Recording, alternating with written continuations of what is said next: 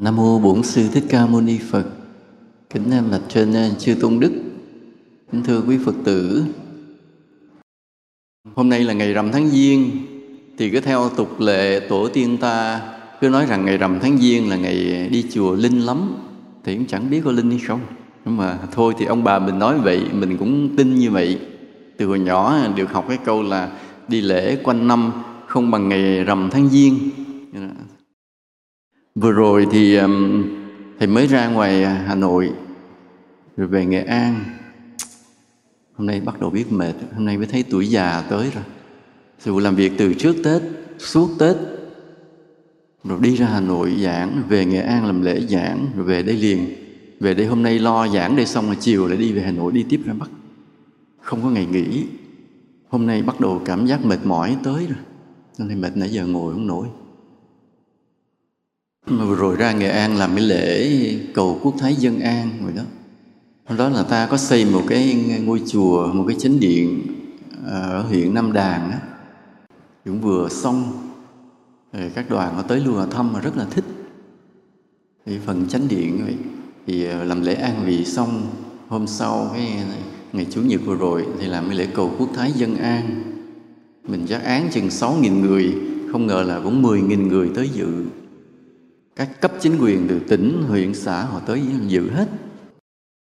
Buổi sáng mà cái lễ cầu quốc thái dân an 10.000 người dân người thì trực tiếp trong chánh điện còn người thì nhìn theo dõi qua các màn hình.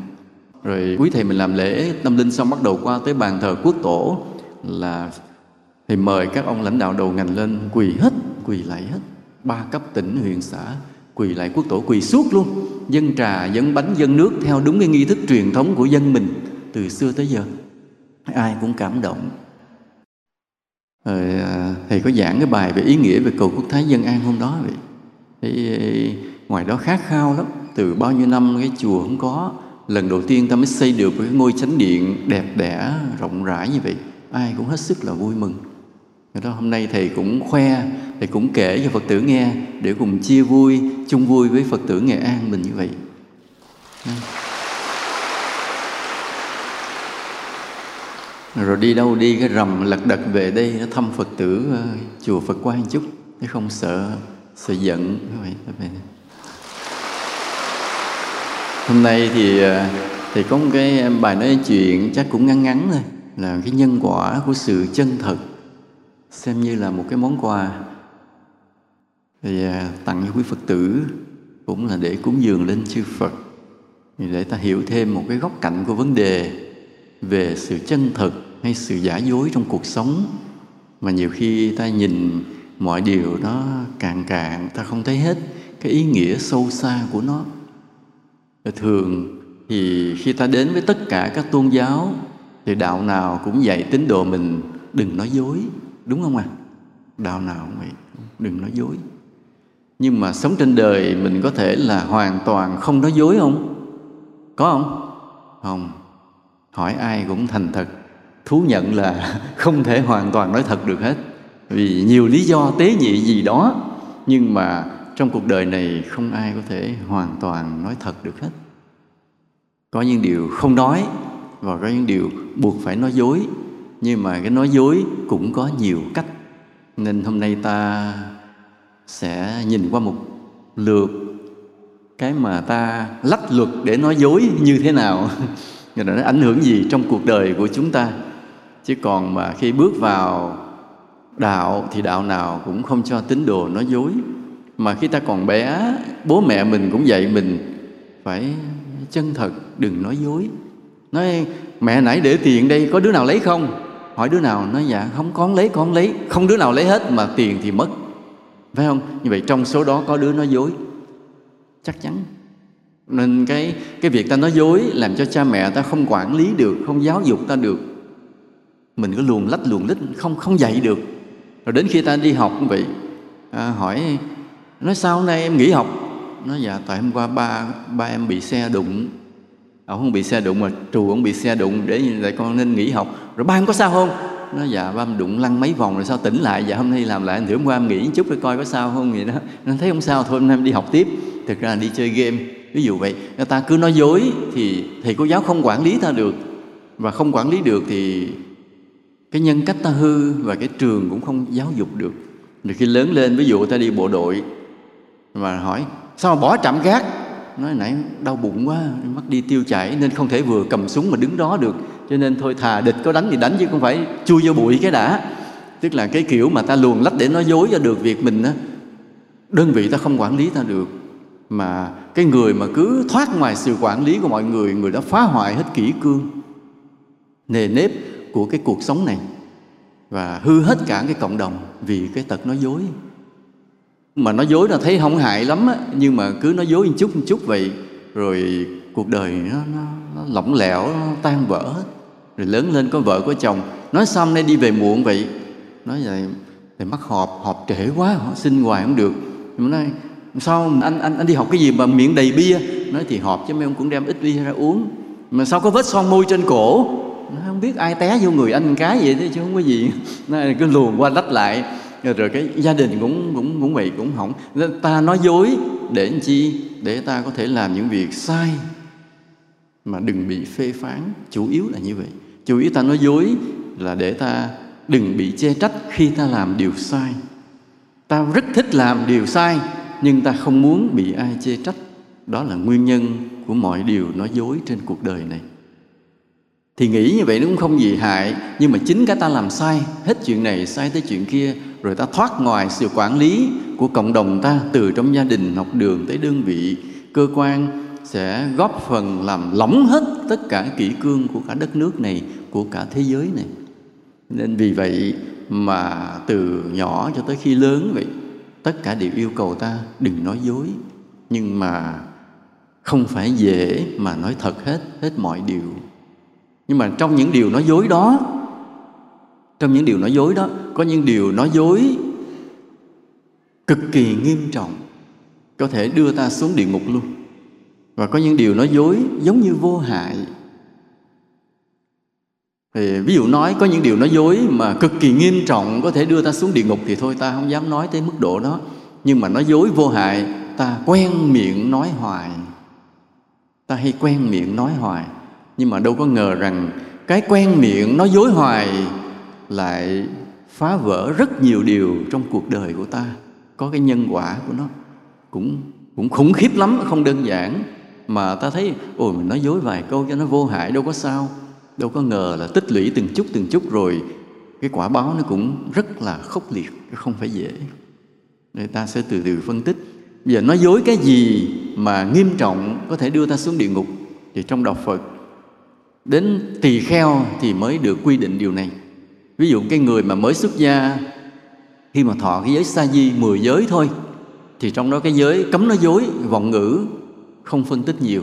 Đừng nói dối để cho lúc cái người mới tu nhất là còn nhỏ chưa có thành niên gọi là sa di á, thì tập nói lời chân thật chỉ vậy thôi.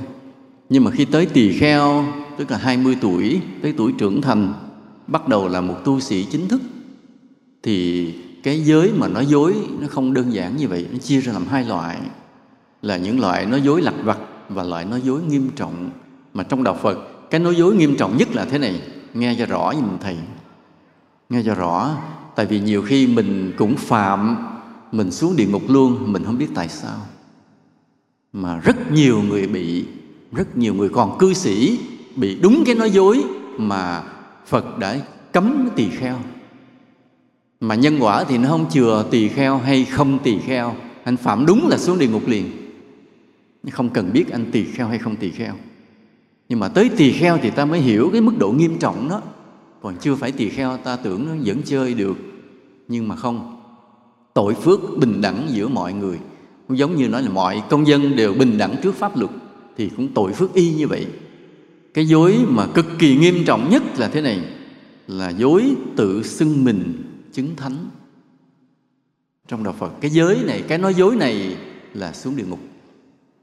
Giới là tự xưng mình chứng thánh. Nói dối tự xưng mình chứng thánh, tức là trong tâm ý thức rất rõ, mình chưa phải thánh. Nhưng mà vì muốn nhận cái sự kính trọng của người khác, nên cố ý nói dối. Hoặc một tổ chức nào đó, họ cần có một ông thánh để đưa cái ông thánh ra làm tiêu biểu mà thu hút quần chúng. Và họ yêu cầu mình phải nói dối, tự xưng mình chứng thánh.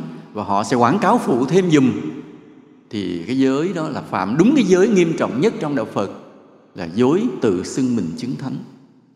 Ai phạm giới này xuống địa ngục hết.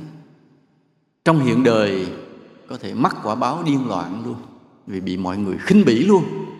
Cái giới này nghiêm trọng như vậy nói làm sao mà trong hiện đời có thể bị điên loạn, mà mắc quả báo điên, mắc quả báo vì mọi người khinh bỉ luôn? Là thế này. Nếu cứ tự xưng mình là thần, là thánh, thì khi bắt đầu mà hết cái phước mà cái vô lượng kiếp mình đã gây tạo, thì người này bắt đầu xuất hiện những trạng thái tâm thần. Nói bậy, nói bạ, quên trước, quên sau, rồi xé quần, xé áo, đi lang thang, rồi bắt đầu bài tiết ra cái gì, bóc ăn hết luôn. Nhớ như vậy. Đó là quả báo của những người mà dối tự xưng mình chứng thánh. Cố ý ý thức rõ là mình không chứng thánh, nhưng vì một lý do nào đó, vì một động cơ nào đó hoặc động cơ do tự cá nhân, mình thèm khát cái sự kính trọng người khác hoặc do một tổ chức sắp xếp chỉ đạo và mình đã nói dối thì quả báo là lúc còn sống bắt đầu xuất hiện dấu hiệu tâm thần rồi làm những hành vi giống súc sinh, bị mọi người khinh bỉ, chết, đọa địa ngục. Đó là quả báo dối từ xưng mình chứng thánh. Nhẹ hơn là hiểu nhầm.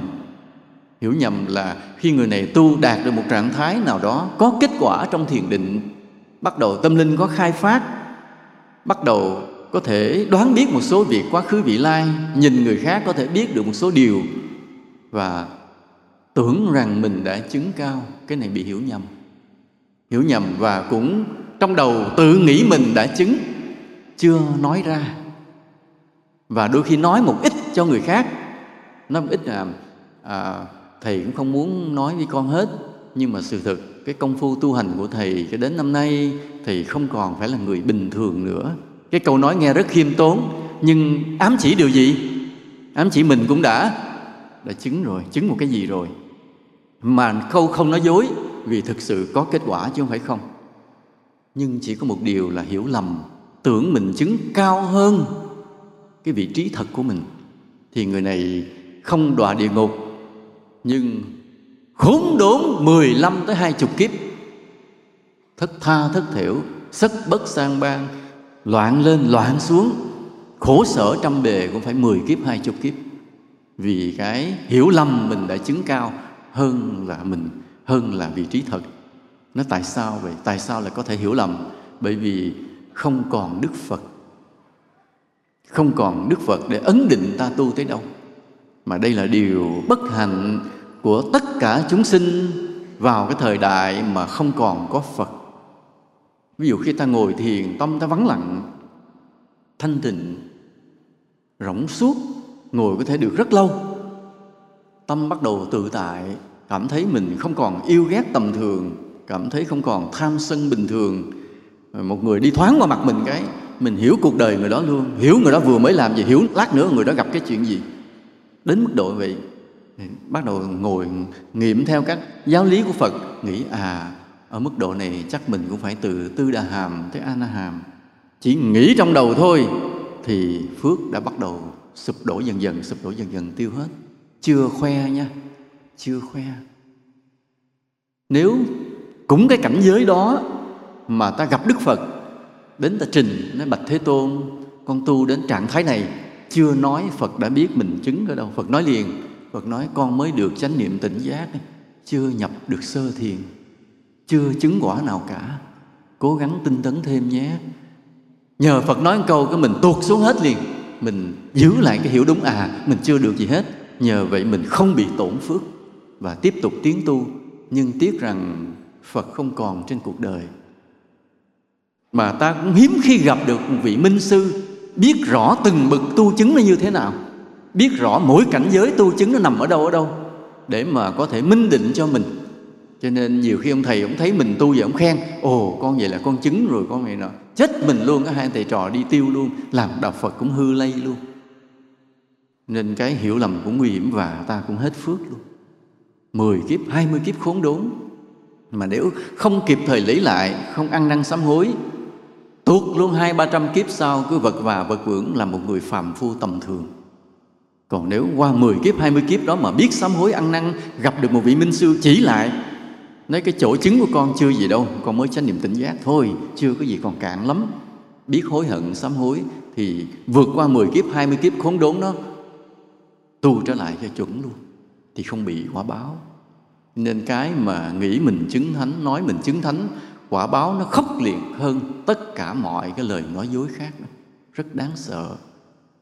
Nên nhiều người nhiều người tu cái cảnh giới đến hỏi thầy, mà khi hỏi thầy cũng có cảm giác giống như mình đã chứng tới.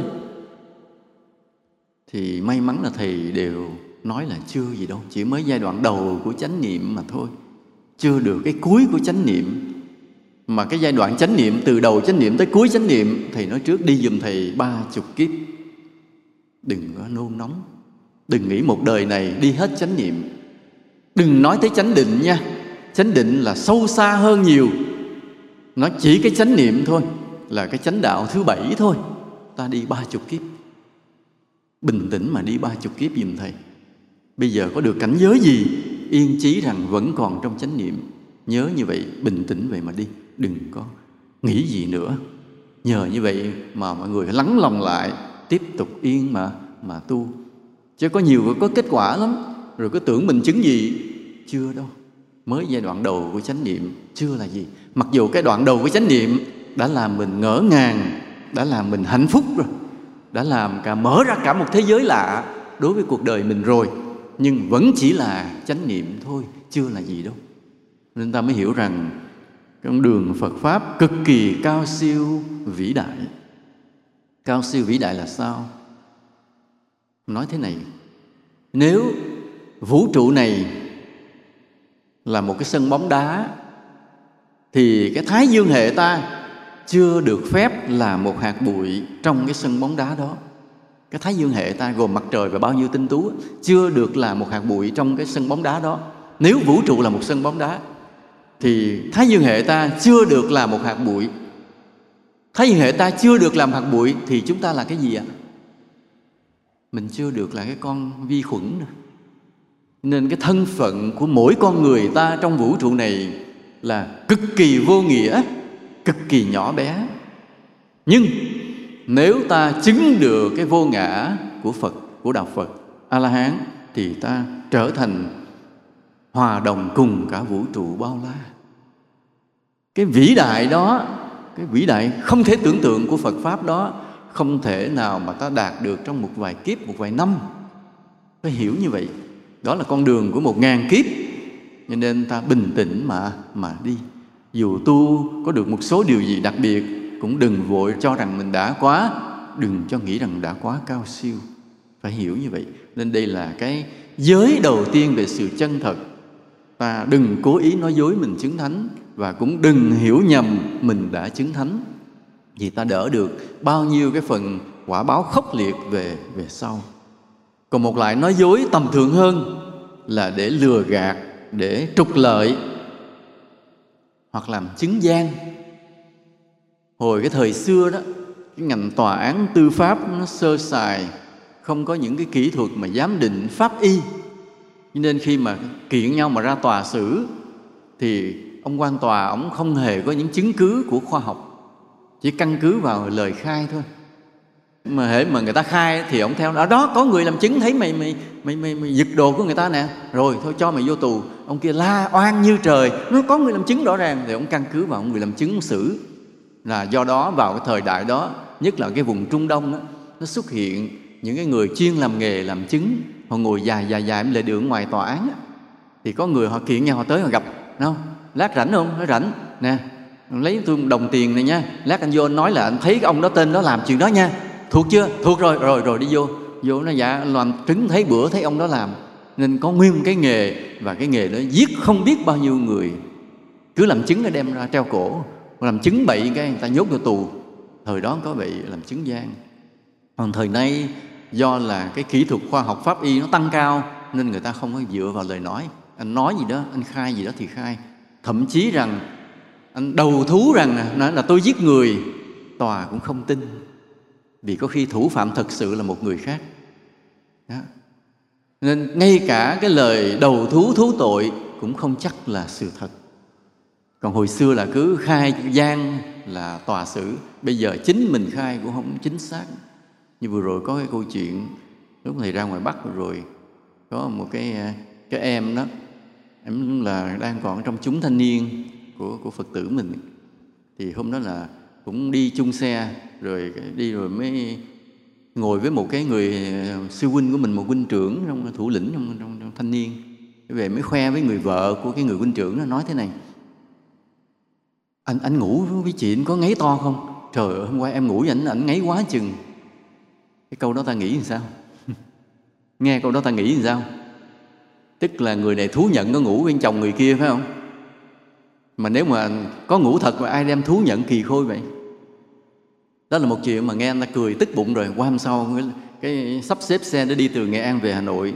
Sắp xếp xe xong cái cô này lại khoe với cô bạn tiếp. Ồ vậy là tối nay em em ngủ với ảnh tiếp nữa chị ơi nghe cô vậy ta thấy làm sao? Giống như người thú nhận ha. Rõ ràng, thú nhận. Nhưng mà thực sự không hề có phải như vậy. Hoàn toàn không phải. Ngay cả người ta thú nhận cũng không đúng. Là sao? Là hôm đó trên một chuyến xe mà đi xuyên đêm từ Hà Nội về Nghệ An để dự lễ cầu quốc thái dân an. Thì trên xe thấy ba, bốn người. Thì ông tài xế thì ông lái, còn mọi người thì ngủ hết. Thì ngủ chung xe nhau. Ngủ chung xe nhau thì ngủ đó thì ông kia ông ngủ say rồi ông ngáy thì cô này cô nghe ngáy quá cô ngủ được thì cùng đoàn báo nhau. Nhưng mà về cô không nói rõ ràng. Cô chỉ nói rất gọn gàng với vợ của ông kia. Nói, anh ngủ chị sao trời? Em ngủ và anh anh ngáy quá chừng. Cái câu nghe mà nếu mà đem đăng báo thì không đầu không đuôi rõ ràng như đó thì nó kết tội làm sao? Thực sự không có gì cả. Nhưng mà đó ngay cả một cái lời thú tội không đầu không đuôi nó cũng không đúng như bản chất của cái lời nói. Nên bây giờ cái ngành pháp y là anh có khai gì khai nó cũng không tin. Phải có chứng cứ luật pháp khoa học thì um, đó là cái làm chứng gian, còn cái lừa đảo, trục lợi, cố ý biết mình nói dối, nhưng phải nói dối để giành được cái phần lợi trong công việc làm ăn, thì cái người này mang tội. Và cái tội này rất gần với súc sinh địa ngục khi chết. Ở đây bắt đầu ta bị nhiều rồi đó nha. Thì nói câu này nó nhột chưa? Hả? Nghe thấy nhột chưa? Bắt đầu bị nhiều rồi đó. Tức là ta cố ý biết mình nói dối và cố ý nói dối để được lợi nhiều hơn. Thì quả báo bắt đầu tới rồi. Đây là thành tội rồi. Ừ. còn bây giờ nói, giờ là phải làm sao để đừng nói dối? Chỉ có một cách để đừng nói dối là đừng làm gì sai lầm. Đúng không ạ? Để có thể không nói dối, đừng làm gì sai lầm. Vậy thôi. Nên cái câu mà nói nè, các con đừng nói dối cái câu đó nghe đơn giản. Hoặc là nói, hứa và nói con hứa với mẹ là con không nói dối nữa. Cái câu đó nghe đơn giản. Nhưng mà để làm giá trị cho cái câu đó, ta phải giữ gìn cả một cuộc đời của mình. Đúng không ạ? À? ta phải giữ cả một cuộc đời mình trong cái gì? Chân chính trong sạch. Thì không cần gì phải nói dối. Không cần phải nói dối cũng không chẳng cần gì phải che đậy giữa cả cuộc đời mình trong cái chân chính, trong sạch, thì không gì phải nói dối cả. Nên phật có nói một cái câu thế này, khi một người mà sống đạo hạnh, trì giới, và nếu cao hơn là chứng đạo, thì người này bước vào một hội chúng, không có gì phải lo sợ. Có khi hội chúng đó chỉ là hội chúng của vua, hội chúng là hội chúng của các tỳ kheo trưởng lão hội chúng là hội chúng của chư thiên trên trời. Thì dù hội chúng nó trang nghiêm gì thì trang nghiêm. Lớn lao gì lớn lao, quyền lực gì thì quyền lực. Nhưng mình bước vào cái hội chúng đó, mình không lo sợ. Vì sao vậy? Bởi vì cuộc đời mình không phạm gì sai lầm. Giá trị là chỗ ta không làm gì sai lầm. Và cái giá trị ở nữa là ta không có gì phải nói dối. Vì không có gì lén lút, không làm gì sai lầm nên nó để mà có thể không nói dối. thực sự cực lắm vất vả lắm giữ gìn kỹ lắm không đơn giản. Nên một người nào mà có thể tự nói rằng mình không nói dối thì thực sự cuộc đời của người đó đã đứng ở vị trí gần tới bậc thánh rồi. Không đơn giản không phải. Chưa cần xét hết mọi điều khác chưa cần xét hết bao nhiêu tâm hạnh bao nhiêu đạo đức bao nhiêu giới luật khác. Chỉ cần cái không nói dối thì người này đã đứng tới sát cái ranh giới của một bậc thánh.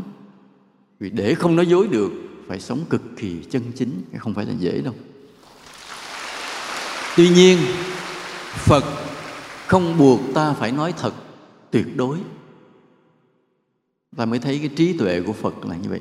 Không nói dối, nhưng mà không có nghĩa là chuyện gì cũng tuồn tuột nói thật ra. Vì sao vậy?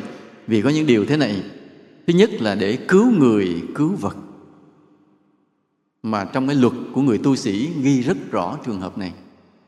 À, ví dụ như bây giờ mình đang ngồi ở trong cái tròi của mình cái ông thợ săn ông rượt cái con vật chạy qua cái vèo cái ông ông, ông thợ săn ông chạy tới thay thay hồi nãy thầy thấy con nai nó chạy qua đường nào? Cái lúc đó mà là mình mới nói thật nó, nó chạy đường đó ông rượt theo ông bắn nó chết thì mình làm sao? Mình đúng là mình tiếp tay phải không? Ông đi về ngang nó nhờ nãy thầy chỉ tôi cho thầy cái đùi quăng cái đùi. Ừ, ờ, nó đây mình sao mà không thể nói thật mà cũng không phải nói dối. À, lúc đó thì trong luật á, các vị tổ dạy một tỳ kheo mà khi mà gặp phải trường hợp khó xử đó thì nên trả lời quanh co. Nói rất rõ nên trả lời quanh co.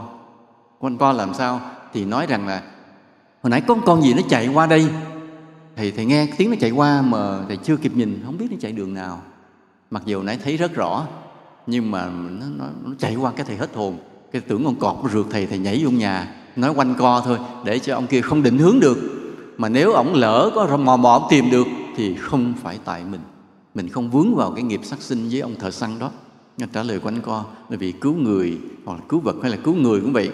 Ví dụ như là chiến sĩ ta mà vì kháng chiến à, cái chạy vô nhà ta lúc mà giặt rượt chạy vô nhà ta nhảy luôn vô cái, cái lu nước nhờ ta đẩy nắp lại. Giặt vô hỏi hồi nãy thấy nào cầm súng chạy ở đây không? Mình phải nói cho thật chỉ súng cái đầu mình thì mình phải trả lời như thế này. Hồi nãy có một người chạy vô lu nước nhưng mà tôi không thể nói với ông được. Mình phải giấu đi nha phải giấu nè. À, người nhảy vô lu nước đầy lại nhưng mà tôi không có không nói cho ông biết đâu nha. Vậy đó rồi sau đó gì đó. cái này có thật cái nha. Mấy người dân tộc á, thì khi họ thật thà quanh năm á. Họ nói thấy ông du kích vô đây không? Nó núp trong đống rơm, tôi không nói không biết đâu. Vô lồn về ra bắn cái bùm không kia thì nói là thứ nhất là vì cứu người, cứu vật, ta không được nói thật. Nhưng mà thì cần thiết làm sao quanh co nó làm sao? Đó là cái thứ nhất. Và cái thứ hai nữa là có những bí mật quốc gia. Ta không được quyền nói thật. Ví hỏi giờ ở đây anh thấy ờ, bộ đội thường qua đây đi con đường nào đóng quân ở đâu? Lúc mình mà nói thật là chết cha à. ha? Nói thật là giống như tiếp tay giặc. À tôi thấy ban đêm ông xin đường này lúc mấy giờ? Ông về đường kia mấy giờ? Thì thôi, coi như là mình bán nước luôn rồi. Cho nên vì vậy, có những bí mật quốc gia thì phải sống để bụng mà chết đem đi. Đừng có thầy lai, đừng có bà tám, đừng có nhiều chuyện. Vì con người ta mắc một cái bệnh rất kỳ lạ, là biết một điều gì đặc biệt thích kiếm người để kể, để khoe như mình là một người biết chuyện. Chứng tỏ mình là người biết chuyện, có khi mình bán đứng cả một đất nước của mình. Nên thầy chưa giảng cái bài này, nhưng mà thường thầy hay nói với đệ tử, chỉ những người có đạo đức và có trí tuệ mới giữ được bí mật cho người khác. Còn đa phần ta hay buông chuyện mà đâu biết cái miệng mình làm đổ vỡ biết bao nhiêu điều của người khác nhất là liên quan đến quốc gia, đại sự, thì những người có trí tuệ, có đạo đức mới giữ được bí mật cho người khác, cho quốc gia. Còn người mà không có trí tuệ, không có đạo đức, cứ thích buông chuyện, khoe rằng mình biết chuyện này, chuyện kia, để ra buông chuyện trong một cái cuộc mà gặp gỡ, làm cho người ta lắng nghe, người ta thán phục, người ta chú ý mình nói cái gì, được người ta chú ý lắng nghe, mình bán đứng cả một dân tộc.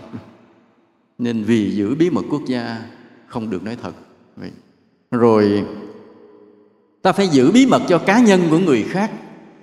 Có những điều không biết vì vô tình gì đó không ngờ ta biết cái chuyện riêng tư của người khác và chuyện đó nếu nói ra nó sẽ không đẹp cho danh dự người đó nó sẽ gây ảnh hưởng đến hạnh phúc của người đó thì đành phải im luôn đành phải im luôn. À, ví dụ như cười có cái cô đó cổ lấy chồng cái chồng mới hỏi cổ trước khi gặp anh em có yêu ai chưa? Mà thấy ông kia ông ông hỏi câu đó mặt ông ngầu ghê quá.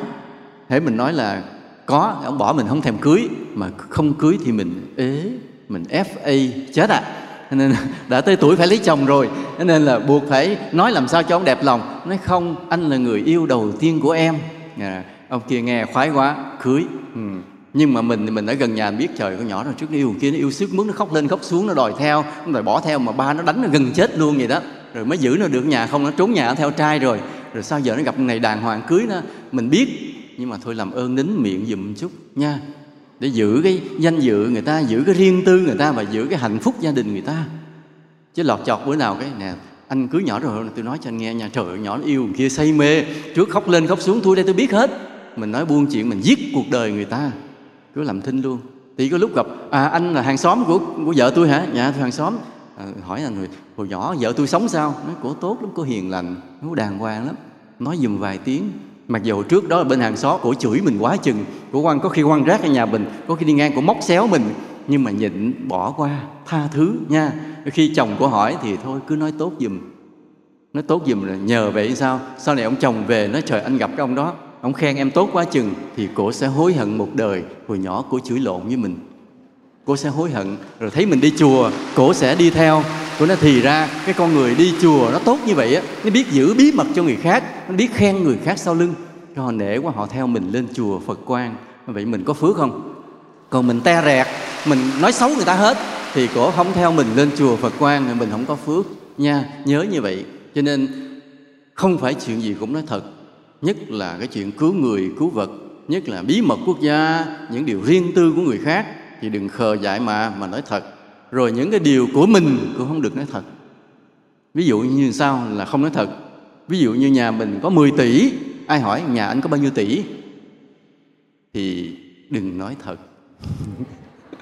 Ủa, nói vậy thầy mắc nói dối à? không phải nói dối, mà nó có vài điều tế nhị không được nói thật hết tài sản của mình là để làm chi? Thứ nhất, đừng để ăn cướp nó vô phiền, phải không ạ? À? hỏi nhà anh có nhiêu tiền? Nói dạ tôi để ông tủ 10 tỷ, tôi gửi ngân hàng 10 tỷ, thì tối đó có người tới thăm liền. Đúng không ạ? Phiền, phải không ạ? Cho nên là mình phải trả lời sao? Hỏi, nhà anh đang có bao nhiêu tiền trong nhà? Mình phải nói thế này, thì cũng đủ mua gạo ăn hàng ngày. Nói câu đó là vậy thôi thì thôi, cướp thằng này để tiền đủ mua gạo thôi, nó không tới.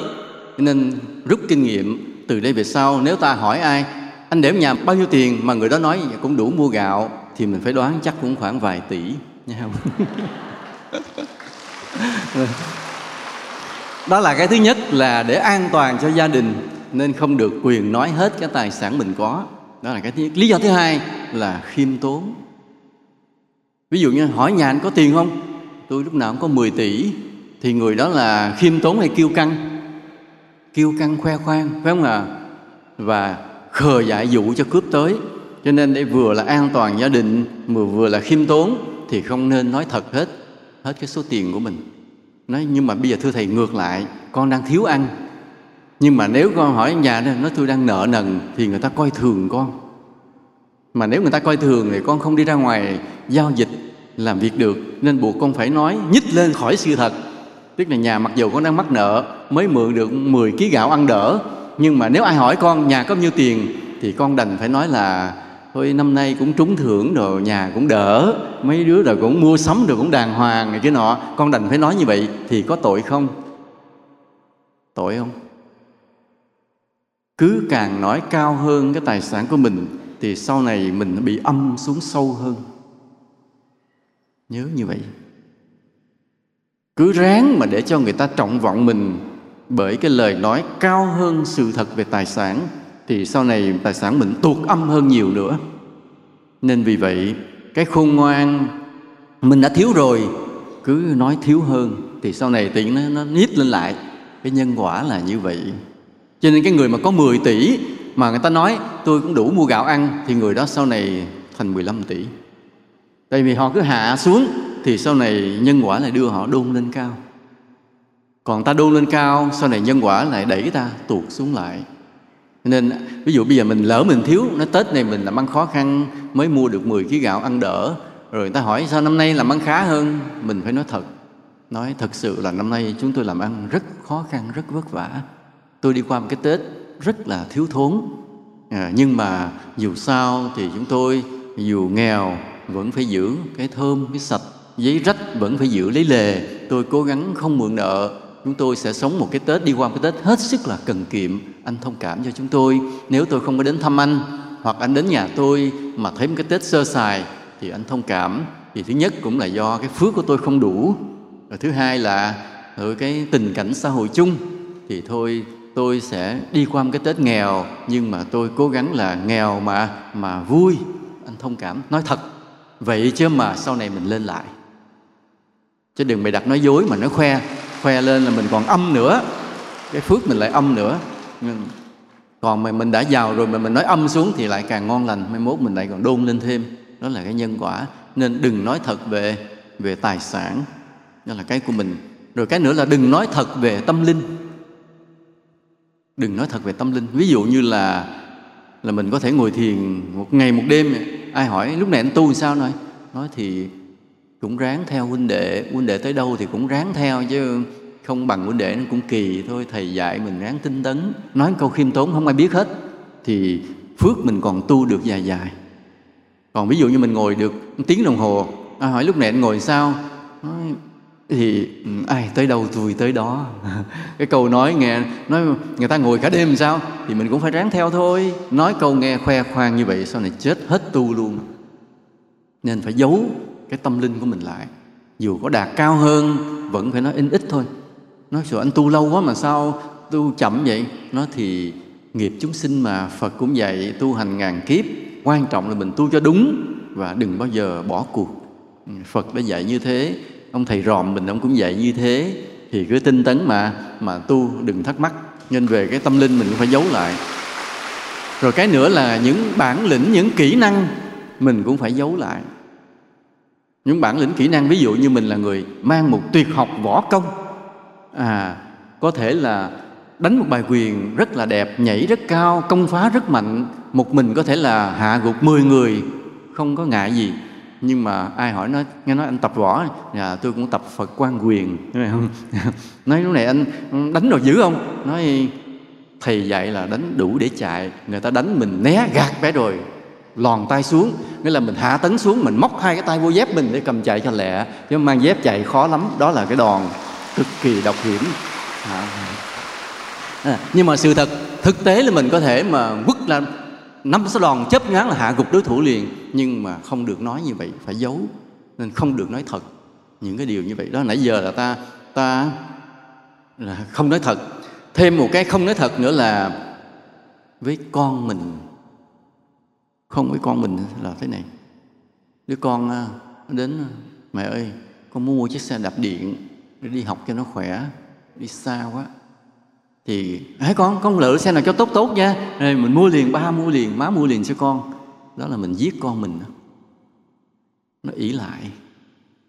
Tất cả đứa con hư bởi vì cha mẹ chiều con và cho con mình biết rằng nhà giàu đủ đáp ứng mọi cái mong ước của con giết con mình bằng cái kiểu đó.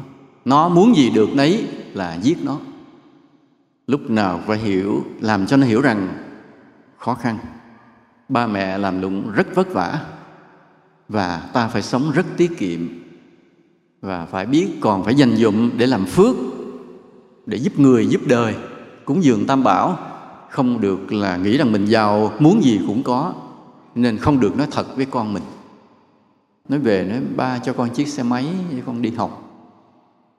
Là không phải ý mình tiền tràn ngập. Chiếc xe máy giờ nói mười mấy triệu thì chẳng ăn thua gì với cái tài sản tỷ tỷ của mình.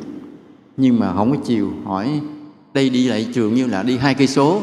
Thôi con chịu khó đi xe đạp, nhà mình không có dư giả con à. Đừng đua đòi kệ bạn con nó có có. Thì nó đi nhanh nguy hiểm mà nó lại không khỏe. Còn con còn trẻ, con đạp xe hai cây số như vậy, mỗi ngày con được tập thể dục một chút mà cũng tiết kiệm được cho gia đình mình. Chứ gia đình mình không có phải là dư giả con. Mặc dù mình có thể mua cho nó 100 chiếc xe đạp điện, cũng phải nói như vậy là để giáo dục con. Còn cha mẹ khờ đó mới cho con biết là nhà mình rất giàu. Nó hư trong 30 giây. Nên nhiều đứa con tại sao nó hư? Lỗi tại cha mẹ nói thật hết mọi điều. Nên phải giấu lại, không được nói thật. Rồi cái không được nói thật về những bí mật của cơ quan, của công ty, của nghề nghiệp. Nha. ví dụ nói giờ cái bánh bao này bí quyết làm sao? Cái đó mình nói ra mình giết bao nhiêu cái người mà người ta có bản quyền về cái này. Bị thế giới, ngày nay là thế giới của bản quyền mà. Ví dụ như cái bí quyết để nấu cái bánh bao ngon của một cái gia đình đó, họ truyền thống, mình không biết vì lý do gì cảm tình mình học được, cái họ cho mình học, mình cũng ra mình buôn bán người ta ăn ta cũng thích, mặc dù uy tín mình là không bằng cái gia đình gốc của người ta bán, vì cái tiếng người ta lâu mình mới ra, nhưng mà nghề giống nhau, hai cái bánh ăn y hệt nhau, người ta thương, người ta chỉ mình mình không được đem đó chỉ tùm lum ra. Vì sao? Phải giữ bản quyền dùm cho cái người mà họ đã cho mình, họ đã cho mình bí quyết, đó gọi là bí mật nghề nghiệp. Hoặc là trong công ty, họ có những cái bí quyết để tạo ra sản phẩm, là cái nào, mình không được đem cái đó ra nói tùm lum, vì nó là bản quyền giống như coca cola vậy đó, rồi không biết làm sao mà băng Pepsi vô tình cách nào ông lấy được cái cái công thức coca cola ông làm ra cái hãng Pepsi hai bên uống y xì nhau không có gì khác. Nhưng mà làm sao? Kể anh chứ anh bán mạnh ai tiếp thị được cứ tiếp thị. Nhưng mà nguyên tắc là không được nói cái công thức đó ra. Họ cứ giữ bí mật họ không thèm đăng ký bản quyền. Nha cái công thức mà để chế tạo thành cái nước coca cola và pepsi họ không đăng ký bản quyền. Nếu ai ăn cắp được cứ sản xuất. Họ không kiện, tại vì họ không đăng ký công thức đó. Và họ biết rằng nếu đăng ký công thức, thế nào cũng có tình báo mò vô tới trong cái ngân hàng dữ liệu lấy ra liền. Và còn họa nó thà họ không đăng ký, ai cứ mò mò, chế được thì cứ chế. Nên rất nhiều người cũng mò mò chế thì gần giống thôi chứ không giống hoàn toàn. Còn có uy tín của họ là chỗ mà họ ở những yếu tố khác. Nó vậy. Nên ta cũng vậy nếu ta lỡ biết được cái bí quyết, bí mật gì của nghề nghiệp là không được nói thật nha. Đó đó là đạo đức. Đó là lương tâm. Đó là những điều mà ta không được nói thật. Còn tất cả chúng ta, ở đây có ai là người không bao giờ nói dối không ạ? Giơ tay lên. Thế thì cho lên bàn thờ ngồi liền. Vì sao vậy? Vì tất cả chúng ta đều có nói dối, ít nhiều, dù mình rất đạo đức. Nói, ủa, rất đạo đức mà tại sao lại có nói dối? Đây, thầy nói cho nghe, tất cả chúng ta đều có một phần gian dối, dù chúng ta rất đạo đức, kể cả thầy tu. Chỉ trừ tới bậc nào chứng thánh thôi, thì họ hoàn toàn chân thật. Còn chưa chứng thánh ngay cả xuất gia tu hành giữ giới vẫn có một phần nói dối. Nên yếu tố của sự chân thật khó lắm không phải dễ. Nó như thế nào mà thầy nói vậy? Giờ thầy nói ví dụ thế này. Vì trong chùa à, nói à, này phân công nè hai thầy này ra bữa nay làm tri khách tiếp khách. Là nguyên tắc của tri khách là như thế nào biết rồi? Cứ ra bắt đầu khách vô. Cái bắt đầu vui cười tươi. Nha cười tươi à, à quý phật tử mới tới hả? Ăn cơm chưa? Mời lên chánh điện lễ phật rồi xuống đây ngồi ăn cơm nha. À, trong nụ cười đó đã nói dối hết 20% mà là thầy tu á. Ủa sao vậy thầy? Vì cái nụ cười đó là ta thể hiện cái ta quý mến phật tử. Đúng không ạ? À? thái độ ân cần đó là ta muốn nói rằng ta rất quý mến phật tử. Ta mới có cái ân cần, ta mời mọc, ta vui cười. Đúng không ạ? À? mời lên lễ phật, mời xuống ăn cơm. Nó có gì sai không? Nhưng trong đó dối hai chục phần trăm. Là vì sao vậy? Vì ta chỉ thương họ cao lắm là tám chục phần trăm. Nhưng ta thể hiện bên ngoài là một trăm phần trăm. Hết hai chục phần trăm không có thật ta thương mọi người hết như vậy có thật là quý thầy cô tu hành rồi, yêu thương mọi người chân thật tràn đầy trăm phần trăm không? Có không? Không, chưa. Chưa đạt được cái từ bi quán tới mức độ là yêu thương được chúng sinh một trăm phần trăm. Chưa ai đạt được hết. Cho nên khi mà ta bày tỏ ta quý mến, ta ân cần với mọi người, trong đó ta nói dối hết hai chục phần trăm. Đó là thầy tu đó. Còn nếu một người ở bên ngoài đời mà được giao cái nhiệm vụ lễ tân, thì xin thưa cái nụ cười đó, cái ngon ngọt, cái ân cần của họ là dối 80% chỉ có 20% thật là gì? Thật là rất cần khách. Thấy không ạ? À? cần khách để mà công ty mới phát triển được. Vì cần khách cho nên hai chục phần trăm là thật khi ân cần với người ta. Còn nụ cười, ánh mắt, mọi cái nói ngon, nói ngọt là giả dối tám chục phần trăm. Đó là người làm nhiệm vụ lễ tân còn chúng ta nói dạ thưa thầy con không phải là thầy tu làm tri khách con không phải làm nhiệm vụ lễ tân trong công ty thì con có phải nói dối không thì ta trung bình ta nói dối 50%. Khi ta tiếp xúc ta ngoại giao, ta giao tiếp trò chuyện với mọi người, trong đó ta hết 50% không có thật. Cái mà ta nói chuyện bình thường với nhau, ta đã che đậy cái con người thật của mình. Nên đừng tin rằng cái con người mà ta nói chuyện nãy giờ tử tế là họ thật sự tử tế như vậy. Khi nào ta về ta sống chung với họ ta mới biết cái bộ mặt thật của họ. Mà cái đau lòng nhất là gì? Trong tình yêu và hôn nhân. Sống với nhau một thời gian hai ba năm cái cô vợ nói với ông chồng hoặc ông, ông chồng nói với cô vợ ủa em nhớ ngày xưa em yêu một cái người khác chứ không phải cái người như anh bây giờ. Người anh như giờ ngộ em không thấy hồi lúc mới gặp nhau anh tử tế anh ga lăng anh tế nhị anh quan tâm. À chẳng những anh quan tâm em mà anh quan tâm đến cả gia đình em. Nên thấy con người này quá tuyệt vời. Nếu mà làm chồng mình thì làm con rể gia đình mình thì quá ngon lành. À, mà chẳng những với gia đình em với em mà với bạn bè của em anh cũng rất tế nhị. Đối xử đâu đó khoảng cách chừng mực cũng có cái đàng hoàng làm cho em rất vẻ mặt vẻ mày nhưng mà khi cưới nhau rồi về thì bữa nay anh là con người thô lỗ, ba mẹ em anh cũng chửi luôn, tan nát luôn, là sao kỳ, không hiểu ra. Thì ra là lúc mới yêu nhau, để có thể kiếm được vợ, cái người này đã đóng kịch hết 95% chỉ có 5% là thật thôi, còn 95% là đóng kịch, diễn kịch cả. Đúng không ạ? À? rồi cái cô gái cũng vậy. Nó như trong phim võ tắc thiên vậy đó cái hoàng hậu mới nói với vua, sao lúc này bệ hạ đối với thần thiếp lạnh nhạt? Vua đường cao tông mới trả lời, ái khanh, không còn là cái con người mà ta gặp lúc xưa nữa. Con người lúc xưa rất là thành thật, thẳng thắn, thông minh, đáng yêu. Nhưng ngày hôm nay, ái khanh, mưu tính, giả dối thay đổi. Vì ngày xưa để được vua cưới mà, bao nhiêu trò chiêu, bao nhiêu là nghề diễn xuất đem ra hết. Tới khi về sống thật rồi lộ người mình ra. Đó là nói vậy. Còn trong cuộc sống của ta, khi ta ngồi trước mặt mọi người, tất cả mọi người chúng ta đều có một cái động cơ. Ta chứng tỏ mình là người tốt trước mặt mọi người. Đúng không ạ? Khi ta xuất hiện trước mặt mọi người thế này, ai cũng phải chứng tỏ mình là người tốt, người đàng hoàng. Đúng không ạ? Và đó là giả dối. Cái muốn chứng tỏ đó đã là giả dối. Chỉ khi nào ta tu tới bậc thánh, ta không cần muốn chứng tỏ điều đó nữa. Tại vì sao? Vì ta không có gì là xấu cả. Ta sống suốt trong sạch từ trong tận đáy lòng mình, nên không cần phải chứng tỏ. Thì cái đó không có diễn kịch. Người đó mới là người chân thật. Mà chỉ có thánh mới được như vậy. Còn ta chưa phải thánh bên trong ta bí mật còn nhiều lỗi lầm. Nhưng mà khi xuất hiện trước mặt mọi người, ta phải làm sao? Mặc đồ tươm tất, cười nói vui vẻ không mà đi đứng nghiêm trang, lúc nào cũng chứng tỏ mình là người tốt. Ta đã đóng kịch hết ba bốn chục phần trăm trong đó. Nếu là người tốt, vẫn là ba bốn chục phần trăm là giả dối. Còn mà nếu là người xấu, thì cái giả dối của ta nó lên tới bảy tám chục phần trăm. Chỉ có bậc thánh thôi. Suốt cuộc đời không có một tỳ vết. Trong nội tâm không có một ý nghĩ bậy thì họ không cần chứng tỏ, các ngài không cần chứng tỏ, mà luôn luôn đã là người tốt rồi.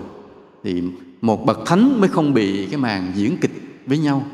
Còn tất cả chúng ta đều diễn kịch. Mà cái diễn kịch nặng nhất là trong hai lĩnh vực, tiền và tình. Tiền là sao? Khi giao dịch làm ăn. Đúng không ạ à? nói ngon, nói ngọt, đủ thứ chuyện hết để mà cái người kia họ trúng mối của mình, trúng mánh, trúng mắc câu của mình lọt vào cái hợp đồng của mình, trở thành đối tác của mình. Nên những cái lời nói trong lúc giao dịch, xin làm ơn ta chỉ tin ba chục phần trăm thôi. Đó là tiền. Thứ hai là tình. Có người nào đó chiếm cảm tình của ta, thì những chiêu trò, những hành động, cái quà tặng, những tin nhắn yêu thương lên facebook rồi đủ thứ, không có em là tôi, từ tử tôi chết ngay cái nọ, xin thưa hết 95% là là giả dối. Có người nói, nếu trên đời này anh tìm em anh đã tìm được đến cái bến đổ của đời mình. Anh đã tìm được cái bóng mát của đời mình. Anh đã tìm thấy dòng suối yêu thương mà bao nhiêu năm qua anh lặn lội, anh đi tìm, có khi lọt vào một cái sa mạc nóng bỏng, lúc vào rừng rậm gai góc hoang vu, đời anh đầy những vết thương rướm máu, trái tim anh đã rỉ máu từng đêm. Hôm nay gặp em, trái tim anh đã lành lặn nha, ánh mặt trời đã lên, hoàng hôn đã đến. Bây giờ anh không thể nào mà thiếu em trong cuộc đời này nữa nếu em từ chối, anh sẽ nhảy xuống cầu bình lợi vừa mới xây, có một cái chết thật đẹp. Thì mình sẽ trả lời trên facebook là thế nào? Anh nhảy thử em coi. Đó. nhớ đừng tin vào những lời đó nha. Đừng tin vào những lời đó. Đóng kịch cả. Nên thực sự là khi muốn chiếm cảm tình của ai, thường ta giả dối từ 50% tới 95% và cứ tưởng mình thật nha nhưng mà cái chết là lúc mà ta đang tìm cách chiếm cảm tình người khác, ta cũng cứ tưởng mình rất thành thật. Cái chết là chỗ đó. Ta cứ tưởng mình là thành thật. Nhưng mà không phải, ta đang dối, mà ta cứ tưởng mình đang thành thật. Mà hết 50 95% là nó dối. Đó là tình. Cái nữa là tiền. Trong làm ăn cũng vậy. Cho nên khi giao dịch làm ăn, ta nghe quảng cáo lên mây xanh thì đừng có tin. Bây giờ nhân quả là sao? Điều nhân quả rất là lạ là điều này.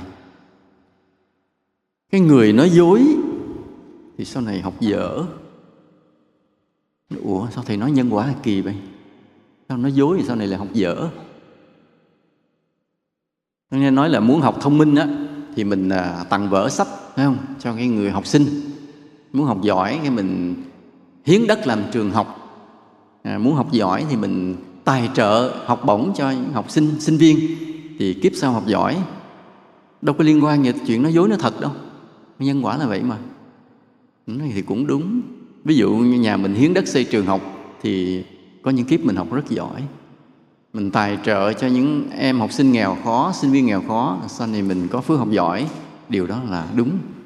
Nhưng mà nói nhân quả sao mà cái chuyện nói dối nó thật mà lại liên quan tới học giỏi, học dở? Là vì nó nhân quả thế này. Học giỏi nghĩa là gì? Nghĩa là hiểu ra được chân lý. Đúng không nguyên lý, nguyên tắc, định lý, đề tài. Đó là khoa học, toán học, vật lý, hóa học. Tại vì những vấn đề của khoa học, những vấn đề của lịch sử, nó đều là sự thật. Đúng không ạ? À? nhưng một người không thích sự thật thì cái nhân quả của họ không hiểu được sự thật. Mà sự thật là gì? Là toán, là vật lý, là hóa học, là lịch sử, là sinh sinh học. Nhưng mà ta chuyên gia nói dối. Cứ vẽ chừng này, bẻ chuyện kia. Nên ta mắc cái quả báo là ta hiểu không lọt vào được cái tâm điểm của vấn đề. Khiến cho ta cứ bị học dở. Là không phải mình ngu, nhưng cứ bị hiểu lệch. Làm toán cứ sai hiểu vấn đề cứ lịch. Ông thầy ông nói rõ ràng ràng ra hết sách viết toạt ra hết. Mình đọc có đúng như vậy hết. Nhưng mà rồi cái đầu mình nó bẻ, mình hiểu qua trật chút xíu, bẻ qua trật chút xíu là mình cứ giải toán trật, trả lời cái câu hỏi trật. Kết quả học tập kém. Chỉ bởi vì cái nhân quả là mình trong cuộc sống này mình cứ quanh co, dối trá. Còn cái người mà nói thật, sống thật, cái nhân quả của họ là hiểu được sự thật và sự thật gì? Sự thật trong học tập, trong khoa học, trong vật lý, trong toán, trong lịch sử, trong văn chương, trong sinh học. Nên học đâu hiểu đó thì là người phải học giỏi không ạ? À? là người học giỏi. Cho nên cái nhân quả của học dở, học giỏi, nó lại liên quan đến cái việc nói dối nó thật. Nên ta sống chân thật thì nhiều đời, nhiều kiếp, cái quả báo của ta là hiểu được sự thật. Và khi hiểu được sự thật, tức là ta học giỏi hiểu một định lý toán, hiểu được tới sâu thẳm của nó. Hiểu tới những định đề, những nguyên lý, những nguyên tắc, những công thức. Ta hiểu tới nơi chính xác của nó. Vì cái nhân quả của ta là gì? Là nói thật. Nên ta hiểu được sự thật. Và bước vào trong đạo cũng vậy. Trong đạo cũng vậy, một cái người mà mắc cái tật quanh co dối trá, hiểu không ra đạo lý, mà đạo lý lại còn mờ hơn nữa. Cái đạo lý so với khoa học, nó còn mờ hơn, còn trừu tượng hơn nữa nên cái người mà mắc cái nghiệp quanh co dối trá không thể hiểu được chân lý, tức là đạo lý. Nên khi một người mà bước vào đạo, hiểu đạo, mà hiểu được cặn kẽ chân lý lẽ phải, thì ta phải hiểu rằng người này có cái nhân quả là gì? Họ rất chân thật của nhiều kiếp. Nhiều kiếp rất chân thật. Nên đời này họ hiểu vấn đề, hiểu tới sâu thẳm của đạo lý, của chân lý mà khi ta hiểu tới sâu thẳm của đạo lý, của chân lý, thì lập tức cái trí tuệ đã biến thành sức mạnh. Nhớ như thầy, nha. Khi cái trí tuệ nó đến cùng tột rồi, nó biến thành cái sức mạnh của cuộc sống. Sức mạnh của cuộc sống là gì? Bởi vì ta biết quá rõ điều nào sai, điều nào đúng trong từng đường tơ kẻ tóc. Mà khi nó đã là sai, ta thấy cái nhân quả nó tới đâu rồi, thì dứt khoát thà chết không bao giờ làm điều sai nó thành sức mạnh. Cái dứt khoát đó chính là gì? Chính là sức mạnh. Hoặc là ta biết điều này là đúng. Cái quả báo nó tới đâu thì ta dứt khoát phải làm điều này. Chính cái dứt khoát quyết phải làm, đó là sức mạnh. Thầy nói ví dụ có một lần vậy, khi thầy đến cái nhà đó, mà khi thầy đến cái nhà đó thì thầy hay thăm hai con chó của nhà đó. Mà thầy hay cho nó cái bánh gì? Thì thời gian lâu cái thầy quay lại cũng gặp hai con chó đó và nó thấy thầy nó mừng và ta phải hiểu con chó nó mừng tức là mừng gì? Nó phải mừng thầy không? Không nó mừng bánh. Mà nó thấy con người này hay cho bánh đó cái loại bánh nó thích. Và thấy nó cái ý muốn đó và thì nghĩ với cái muốn như vậy mà thầy bỏ đi thứ nhất mình tàn nhẫn. Mình hiểu ý nó rồi. Hiểu ý nó đang thèm cái loại bánh đó, mình bỏ đi mình tàn nhẫn. Và nó nó thất vọng. Và mình tàn nhẫn nó thất vọng. Chỉ là chuyện rất bé trong cái dòng luân hồi này. Nhưng nó rất bé sau này nó có quả báo của cái bé đó. Và một người tu đừng để một cái quả báo chút chút gì xảy ra. Nên thầy mới đứng lại đó, thầy mới kêu đệ tử đi mua bánh giùm thầy. Mua đúng loại bánh đó. Mặc dù lúc đó thầy đói bụng, trời đã trưa nắng, thầy mệt. Nhưng mà nếu mà thầy bỏ đi, nó con mua về cho con chó ăn nha. Rồi thầy đi nghỉ trước.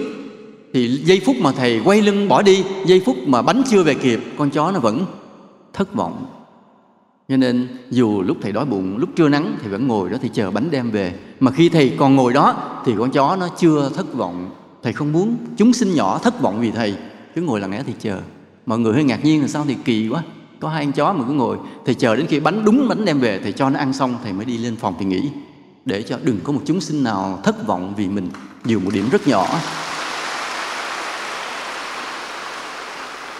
Thì ta nhớ điều đó, Cái quyết làm một điều gì, Dứt khoát làm điều gì Khi ta thấy cái đúng sai nó trong ly ti trong cuộc sống, Đó trở thành sức mạnh của cuộc sống là như vậy. Thầy kể ra chuyện thì nó cũng hơi khoe, Nhưng mà thầy cũng muốn Đây là một cái gương nho nhỏ, Phật tử mình đã theo Phật, Học đạo lý của Phật dạy.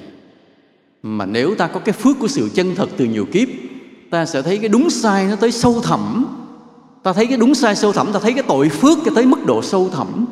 Mà khi thấy cái tội phước tới mức độ sâu thẳm rồi, thì tự nó có sức mạnh. Tự mình phải biết tránh điều điều dữ, làm điều làm điều lành.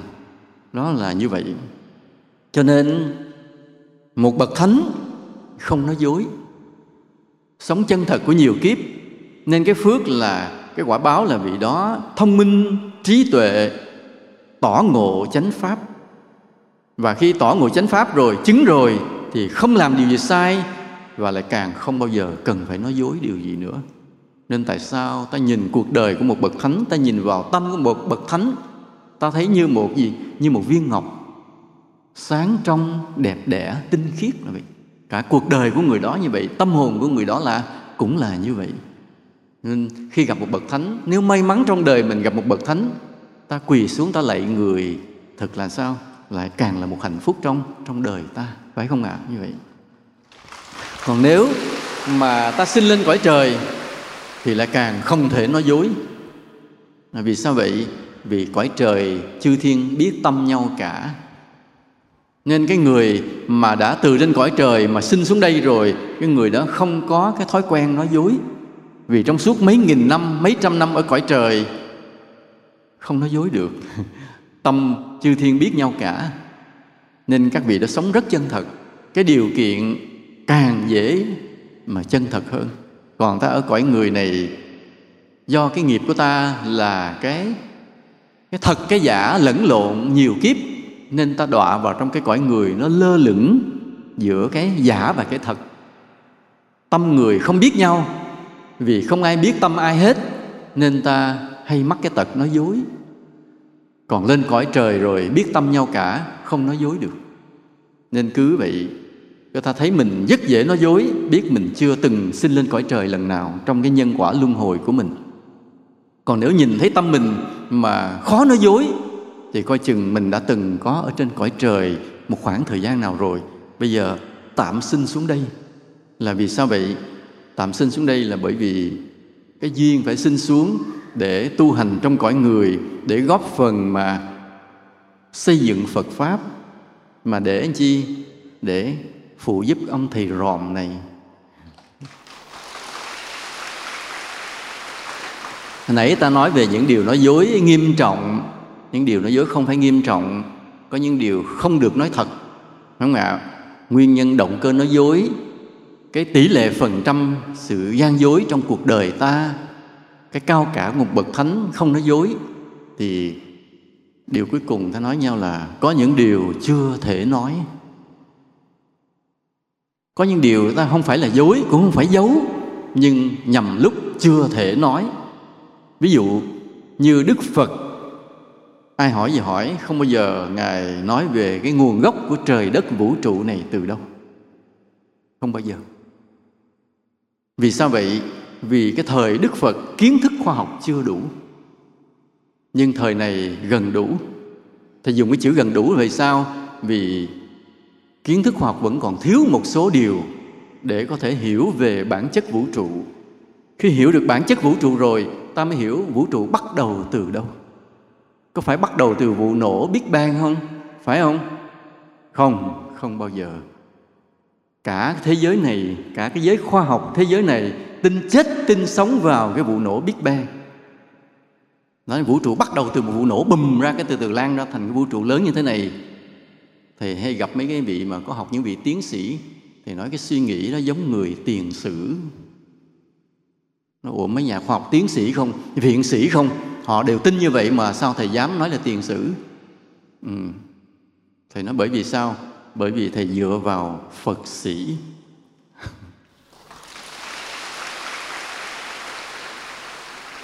nói tại sao mà các nhà khoa học tin rằng vũ trụ này bắt đầu từ một vụ nổ bởi vì khi các vị nó nhìn bằng kính thiên văn lên trên vũ trụ, mới thấy các thiên hà rời xa nhau từ từ mà khi các thiên hà rời xa nhau từ từ, thì suy luận ngược lại, tức là ngày xưa nó ở chung chỗ phải không ạ à?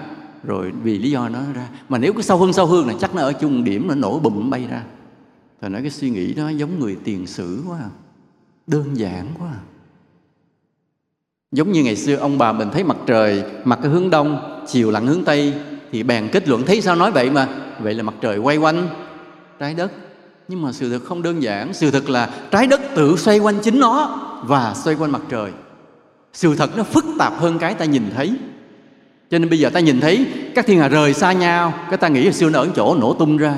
Suy nghĩ nó giống giống tổ tiên mình thời tiền sử quá.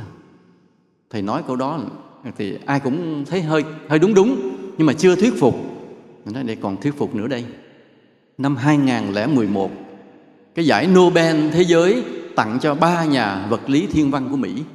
Vì ba nhà vật lý thiên văn đã phát hiện ra các thiên hà rời xa nhau mà vận tốc càng lúc càng nhanh dần nhanh dần. Chứ không phải là vận tốc đều. Mà nếu nó càng nhanh dần nhanh dần thì có nghĩa là ta suy ngược lại thời gian quá khứ. Vận tốc nó nhanh hay chậm? Nhanh hay chậm? Nhanh hay chậm? Chậm, nha. Nếu càng lúc càng nhanh, có nghĩa là ta suy ngược lại quá khứ, là vận tốc đó rất là rất là chậm. Mà nếu mười mấy tỷ năm trước thì vận tốc ra bao nhiêu? Có khi chỉ là zero. Đúng không ạ? Mà nếu ban đầu vận tốc nó cực chậm như vậy, nó có phải nổ không? Nếu mà nổ là nó nhanh ngay từ đầu, nổ bùm, tung nó nhanh từ đầu. Còn đây càng lúc càng nhanh, càng lúc càng nhanh, tức là suy ngược lại mười mấy tỷ năm trước, nó cực chậm và chậm đến mức độ có thể là zero. Như vậy vũ trụ phải bắt đầu từ vụ nổ không? Không, đó. Chính cái giải Nobel khoa học năm 2011 đã chứng tỏ vụ nổ Big Bang là một sai lầm của khoa học. Mà giờ vẫn còn người tin, người nhắc rồi có người hỏi, sư phụ chứ, hỏi thầy chưa vậy vũ trụ bắt đầu từ đâu?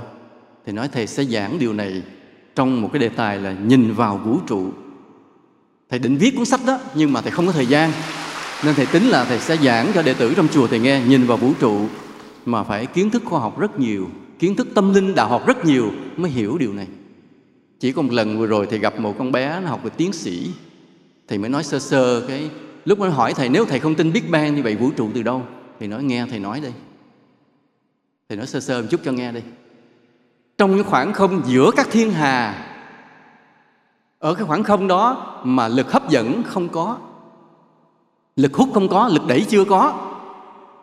Thì trong khoảng không đó, trong mỗi một giây, tự nhiên xuất hiện rất nhiều nguyên tử đơn giản nhất của vũ trụ là hydro. Mỗi một giây, vô số các nguyên tử hydro tự nhiên được thành lập. Mà không phải tự nhiên. Sau này thầy sẽ giải thích tại sao bỗng nhiên từ trong hư vô đó mà xuất hiện một cái nhân proton và electron. Tại sao? Vì nó có cái bản chất của vũ trụ gồm bao nhiêu trường và trong một điều kiện nào tự nhiên electron thành lập, proton được thành lập để xuất hiện một cái nguyên tử hydro đầu tiên. Và trong một giây của toàn vũ trụ này, cái số lượng hydro đó rất nhiều. Nói đây cái này hơi lạ, nó không lạ đâu, có bằng chứng hết á. Bởi vì hiện nay các nhà thiên văn vật lý khi nhìn lên vũ trụ phát hiện ra có những đám mây hydro trôi dạt trong vũ trụ tự nhiên. Không biết nguồn gốc. Thì nói nguồn gốc nó có là tự nó xuất hiện trong những khoảng không đó. Và lý do tại sao xuất hiện một nguyên tử hydro đầu tiên, thầy sẽ giải thích khi mà thầy giảng cái bài nhìn vào vũ trụ, tại sao xuất hiện. Thì những đám mây hydro đó nó trải dài. Có những đám mây hydro mà nó kéo dài từ đầu bên này tới đầu bên kia là 11 triệu năm ánh sáng. Lớn đến như vậy. Mà đến khi cái đám mây hydro nó bay lãng đảng trong vũ trụ, nó gặp một hạt nhân, một ngôi sao hay một hố đen, thì nó bị hút hút vô lại nhau các hydro hút và hút hút nén nén. Và càng nó lớn quá, cho nên hút chừng nào thì chính cái khối lượng hydro nó nén, ép lẫn nhau. Nó ép lẫn nhau cho cái bùng cháy lên. Thành ngôi sao như mặt trời ta. Mặt trời ta là gì? Là một khối khí hydro. Ngày xưa nó rất là loãng. Vì lý do gì đó nó bị hút, nó ép lẫn nhau lại. Nó bùng cháy ra, bắn ra ánh sáng và sức nóng tỏa ra. Đó là ngôi sao xuất hiện đầu tiên cái phần sau này thì vũ trụ biết, thế giới biết, khoa học biết, nhưng mà còn cái nguyên nhân mà xuất hiện một cái hydro đầu tiên thì thế giới chưa biết, chỉ trong đạo phật mới biết thôi. Sau này ta sẽ giải thích tiếp. Và đó, vũ trụ bắt đầu từ những cái hydro đầu tiên, từ những đám mây hydro trôi dạt, rồi bắt đầu nén nhau xuất hiện thành những ngôi sao. Cho nên bây giờ đến nay, khoa học nhìn lên vẫn thấy có những ngôi sao mới xuất hiện là vì lý do đó, và vũ trụ không có bắt đầu nó cứ tự xuất hiện mới mãi, xuất hiện mới mãi. Vì xuất hiện những cái hero mới, vũ trụ không có bắt đầu, cứ tự xuất hiện mãi. Và khi nó bay xa ra khỏi rìa của vũ trụ, nó sẽ biến mất. Và không có kết thúc một lần, không bắt đầu một lần, không kết thúc một lần. Giống như đức phật nói, không có bắt đầu, không có chấm dứt. Đối với bản thể tuyệt đối, vũ trụ này cũng vậy, không có bắt đầu, không có chấm dứt nhưng mà thời đức phật, những điều này nói nghe được không? Không không đủ kiến thức để nghe. Nên ai hỏi đức phật không nói. Vì lúc đó chúng sinh chưa đủ, nhưng ngày nay gần đủ rồi. Lúc nào đó ta sẽ nói với nhau.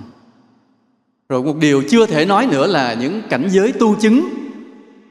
Vì chúng sinh nghe rồi, tưởng tượng, bắt chước, đem nổ, đem khoe, đem lừa người khác. Như thường thầy hay nói, ví dụ cái người mà tu đến cái trạng thái mà đạt được chánh niệm ổn định thì cũng thấy thân mình cứng. Biết bao nhiêu người đem cái câu này ra khoe người khác, rồi đem lừa thầy nữa. nói, thưa thầy, con đã ngồi thiền đến thấy thân mình cứng. Thì không bao giờ trả lời nữa vì biết người này nói dối. Vì cái người mà ngồi thiền tới lúc mà vượt qua những cái triền cái trạo cử đó thì đời sống khác rồi, đôi mắt khác rồi, chứ không có đôi mắt đó, không có đôi mắt vẫn đục đầy ái dục và tham lam kiểu đó mà gọi là có thể vượt qua được cái triền cái trạo cử. Nên có nhiều người nói là con ngồi thiền không có vọng tưởng. Thì cười cười thì không tin. Vì sao? Vì người mà thanh tịnh thật sự vào sâu, không có đôi mắt đó. Cái người mà họ thật sự tu tiến, đôi mắt họ đẹp. Trong như cái ao mùa thu. Trong đó không có dối trá, không có tham lam, không có sân si chưa nói tới mọi điều trong cuộc sống, chỉ nhìn đôi mắt thôi. Là mình hiểu được tâm hồn họ tới đâu. Nên vì vậy mà các bậc thánh, nhất là vào thời đức phật, không bao giờ nói cảnh giới tu chứng cho cái người mới tu. Chỉ có những bậc chứng họ đàm luận với nhau thôi. Ví dụ như có một cái bà đó, bà tu cư sĩ, bà chứng a hàm rồi bà giúp cho bao nhiêu vị tỳ kheo, trong đó có một vị bỗng nhiên nhờ bà giúp rồi chứng luôn tới a la hán cao hơn bà. Thì nhớ ơn bà cho nên đến đàm đạo với bà thì hai người bàn với nhau, đàm đạo với nhau, cảnh giới của bậc thánh a la hàm là gì? Sâu xa như thế nào? Và sau đó thì tới cảnh giới a la hán thì bà hết biết rồi. Lúc đó là ngài lại nói cho bà nghe những cảnh giới a la hán chứ bà không thấy tới. Thì lúc đó là thánh với thánh họ nói chuyện, không sao. Chứ còn những cảnh giới đó các vị không bao giờ nói ra ngoài. Chúng sinh tưởng tượng bắt chước, nguy hiểm, đó là vậy, nha. Rồi có những điều chưa thể nói. Ví dụ như ta thấy người đó có cái nhược điểm nhưng vừa nói cái kêu là ê ê, ê anh anh anh vậy anh ngu quá nha anh ích kỷ quá nha không được. Cái điều đó chưa nói được. Vì sao vậy? Vì nói người ta sân liền nổi nóng lên liền đúng không ạ? Giờ ai kêu mình lại mắng trời sao anh ngu quá vậy nè anh biết gì trơn là người ta làm sao? Nổi sân lên liền nên điều đó chưa thể nói. Vì tới lúc nào mới nói? Tới khi người đó tu rất tốt rồi mới kêu lại nói kêu lại rầy. Con lại đây thầy nói con nghe. Ngày hôm qua khi con nói cái lời đó tức là trong tâm con có kiêu mạn, có khoe khoang và một chút dối trá, con phải đi sám hối. Lúc đó nói được vì sao? Vì người này yêu kính thầy mình. Đủ để nghe lời răng dạy, quở trách của thầy, mà lòng vẫn sao? Vẫn hạnh phúc, vẫn sung sướng. Thì tới lúc đó mới được nói lỗi người ta. Còn chưa tới lúc đó, khoan nói, nên có những điều chưa thể nói. Cũng vậy, cái lời khen cũng vậy đừng có đụng đâu khen đó. Khen thì người ta sướng lúc đó đó. Khen thì người ta có cảm tình mình lúc đó đó. Nhưng mà có khi giết chết cuộc đời người ta bởi cái kiêu mạng mình bơm cho người ta. Ai nghe khen nhiều rồi cũng kiêu mạng cả. Chỉ trừ những bậc có chánh niệm tỉnh giác. Cứ khen một triệu lần vì cái cười cười cảm ơn nhưng trong lòng không bao giờ nhận. Trong lòng không bao giờ nhận lời khen. Nói thưa thầy, nếu không gặp thầy đời con chìm trong tâm tối, có khi con tự tử chết rồi. Nhưng mà nhờ có thầy, nghe những bài giáo lý của thầy, con sống lại một cuộc đời mới, con hạnh phúc, con an vui. Thầy là cứu tinh đời con, thầy là ánh sáng đời con, thầy là chỗ dựa đời con, thầy là cái gì của con con con con đó. Thì nói thầy cứ cười cười không nhận không nhận vì mọi chuyện sao? Từ đâu mà có? Từ phật mà có. Mọi vinh quang ta cúng dường lên phật và ta chỉ là hạt bụi dưới chân người, không gì của ta cả. Người đó khen mình một câu, mình cúng dường lời khen lên phật. Cầu cho người đó được phước. Người đó quỳ lại mình một cái, mình cúng dường cái lại đó lên phật. Cầu phật độ cho người đó được nhiều phúc lành. Không nhận gì cả. Thì tới mức đó đó mới được khen. Còn bình thường khen nhau lấy lòng, thật ra bằng mười hại nhau. Nên có những điều chưa thể nói. Đúng lúc mới mới nói chứ không phải mình nói dối nhưng mà có những điều chưa thể nói. Hôm nay là ngày à, rằm tháng giêng. Chúng ta có gặp nhau, còn một chút mùa xuân rớt lại. Ánh nắng xuân vàng ánh khắp cả đất trời, đúng không ạ? Hoa xuân còn rộn rã trên trên thềm. Cánh hoa rơi còn lác đác trên trên sân. Lòng người vẫn còn chút ấm áp thổn thức, chờ đợi và hy vọng à, chúng ta ngồi đây dưới mái chùa phật quang trong rừng núi tĩnh mịch. Lòng ta dâng lên niềm kính yêu đối với đức phật. Lòng ta dâng lên niềm kính yêu đối với chánh pháp và cũng nguyện lòng yêu thương khắp cả đất trời yêu thương khắp cả chúng sinh. Buổi sáng này quý thầy có tụng một bài gọi là nghi thức cầu an đầu năm cho quý phật tử.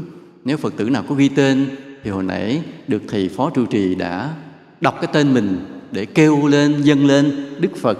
Và nhờ vậy cũng hy vọng rằng năm nay ta bình yên hơn hạnh phúc hơn may mắn hơn. Đó, đó là những điều những điều chúc tốt đẹp trong cái lời nguyện rồi.